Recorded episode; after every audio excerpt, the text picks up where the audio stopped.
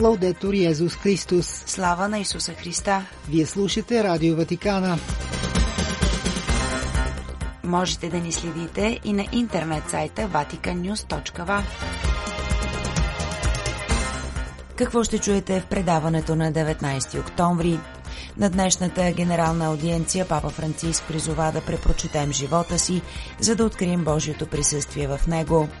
При поздравите към вярващите Франциск още веднъж осъди насилието и разрушенията в измъчената Украина и припомни жертвите от опустошителните дъждове в Нигерия. Катедралата на Саламанка домакин на изложба на хиперреалистична и триизмерна творба на човека от светата плащиница. Делегация на Световният съвет на църквите се срещна с патриарх Кирил в Москва. Според Европейския съюз, забраната на религиозни символи на работното място е законна, но ако се прилага общо и без разграничение.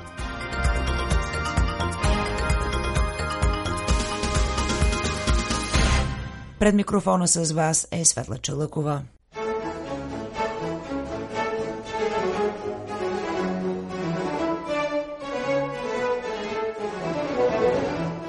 Седмична генерална аудиенция на папата – На общата аудиенция, която проведе на площад Свети Петър, Папа Франциск продължи своето размишление върху темата за духовното прозрение, като избра днес да се спре на другата незаменима съставка, а именно личната житейска история и веднага обясни защо. La nostra vita è il libro più prezioso che ci è stato consegnato. Нашият живот, каза папата, е най-ценната книга, която ни е дадена. Книга, която мнозина за съжаление не четат или го правят твърде късно преди да умрат. И все пак, точно в тази книга намираме това, което напразно търсим по други начини. Папата цитира свети Августин, голям търсач на истината, като отбеляза, че е изпитал този вътрешен опит и е разчел присъствието на Господ в живота си до такава степен, че накрая пише в своите изповеди «Ти беше вътре в мен, а аз бях отвън. И там те търсих, деформиран хвърлях се върху красивите форми на твоите създания. Ти беше с мен, но аз не бях с теб». Много пъти продължи папата и ние сме живели опита на Августин, оказвайки се затворени от мисли, които ни отдалечават от самите нас, стереотипни послания, които ни нараняват, например, аз не струвам нищо, всичко е лошо за мен, никога няма да направя нищо добро.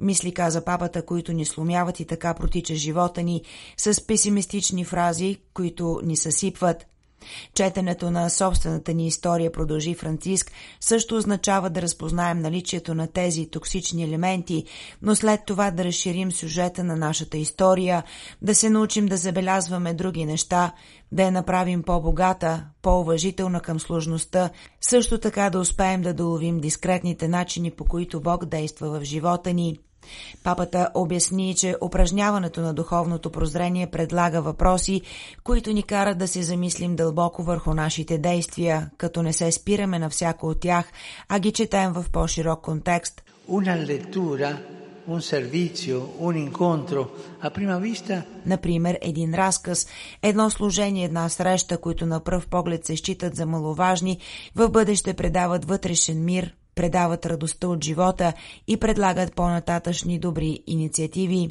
Да се спрем и осъзнаем това е наложително, каза папата. Да спреш означава да признаеш, това е важно за духовното прозрение. Това е своеобразно събиране на онези скъпоценни скрите бисери, които Господ е разпръснал по нашата земя. Препрочитането на живота, продължи Франциск, възпитава погледа, показва ни малките до чудеса, които Бог прави за нас и ни показва нови пътища, защото мъдро е казано, че човекът, който не познава собственото си минало, е осъден да го повтори. Накрая Франциск отправи едно предложение към вярващите. Житията на светците също са ценна помощ за разпознаването на Божия стил в живота, каза той. Те позволяват на човек да се запознае с неговият начин на действие. Някои поведения на светците ни предизвикват, показват ни нови значения и нови възможности.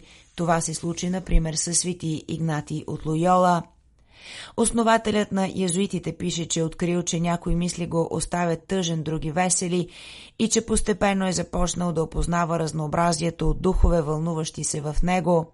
така че и ние можем да се научим как да го правим. Папата завърши, като добави импровизирайки. Chiediamoci alla fine della giornata, per esempio, cosa è successo oggi nel mio cuore. Нека се запитаме в края на деня, например, какво се случи днес в сърцето ми. Някои смятат изтъкна той, че изпита на съвестта е отчет на греховете, които сме извършили. А ние вършим много такива, нали? запита папата. Не това, каза папата, а какво се случи вътре в мен. Дали бях радостен? Какво ми донесе радост? Бях ли тъжен? Какво ми донесе тъгата? И така завърши Франциск, се научаваме да различаваме какво се случва вътре в нас. В края на общата аудиенция папата отново припомни ужасите на конфликта в Източна Европа и неговите последици, особено след продължаващите руски бомбардировки. Последните данни на Световната здравна организация посочват 623 атаки срещу здравни структури в страната, а от началото на войната убитите деца са 428, а ранените 815.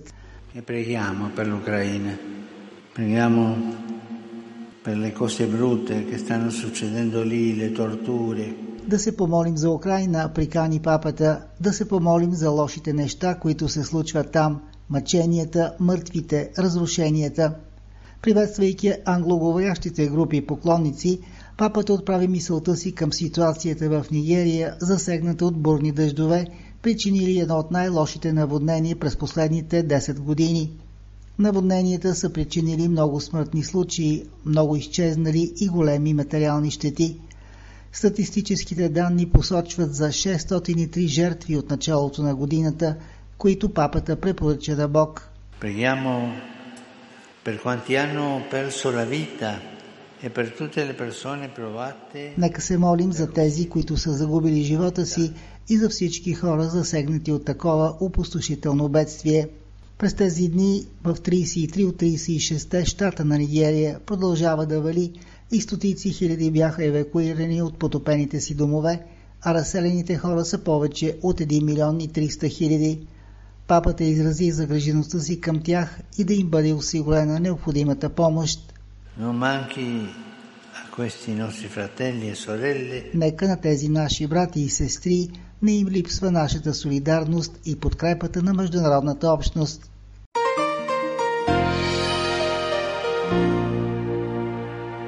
В една от най-емблематичните катедрали в Испания беше открита хиперреалистична и обемна художествена изложба The Mystery Man, резултат от изследването на светата плащеница. Изложба, която отне повече от 15 години, дело на испански художници. Събитието е отворено от 13 октомври и се простира на 600 квадратни метра, 4 зали, които разказват за страданието и смъртта на Христос и кулминират в впечатляваща творба на тялото на Исус от Назарет, базирана на историческите и научни данни за светата плащеница. Изправени сме пред творба, създадена с хиперреалистична техника, в която са въведени всички детайли, откроили се от светата плащеница. Има предишни проучвания, но новостта се състои в разбирането, че образът на Исус е най-представеният образ в цялата история, казва кураторът на изложбата да мистери мен, художникът Алваро Бланко.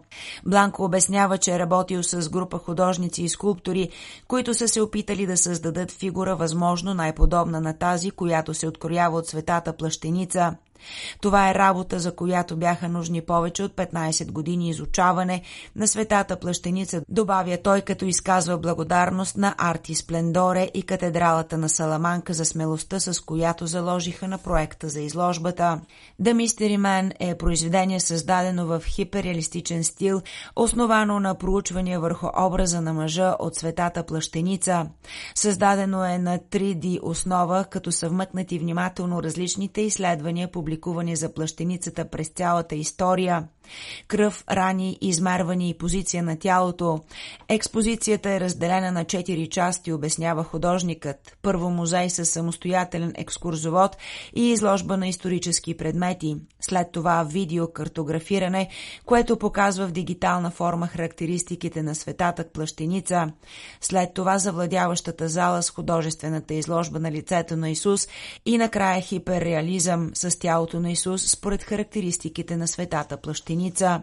След посещението на изложбата епископът на епархията на Саламанка, монсеньор Хосе Луис Ретана, коментира много ми хареса работата. Истината е, че си изправен пред това, което е точно представане на това, което Исус изстрада и което е причинило неговата смърт и това разстройва.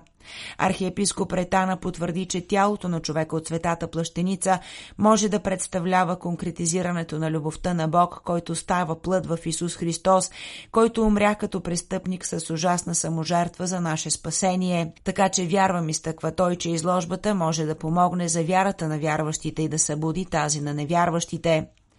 Организаторите на експозицията Арти Сплендоре уведомяват, че освен в Саламанка, през следващите месеци се надяват да присъстват и в други европейски градове, по-специално през 2023 в Лисабон за Световният младежки ден и през 2025 година в Рим в контекста на юбилейната година. Очаква се изложбата да остане в Саламанка до декември, след което ще започне своето поклонничество през петте континента.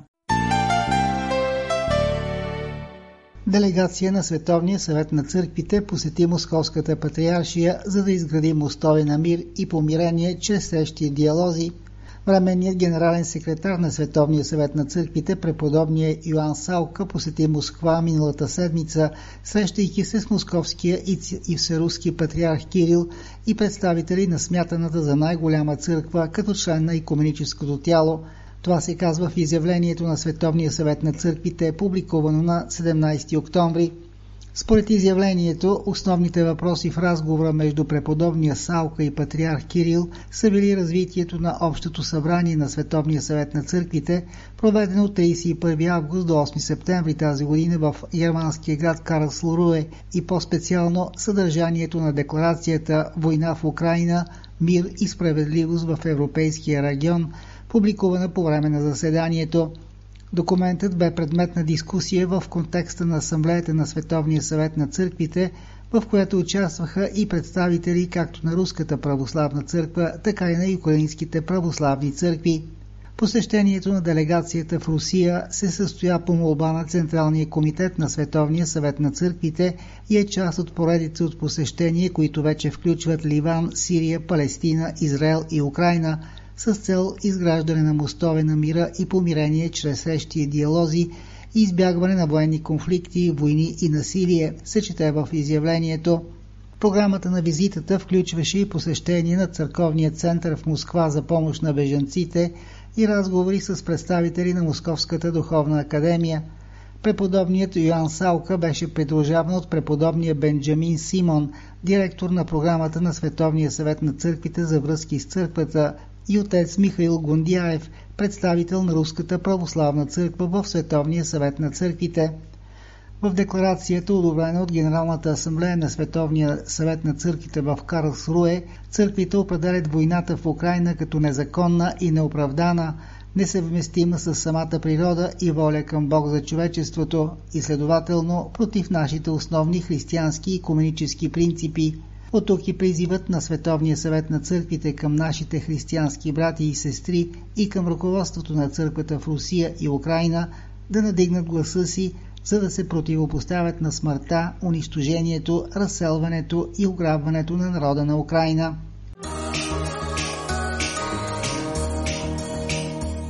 Слава на Исуса Христа! Лаудетур Йезус Христос!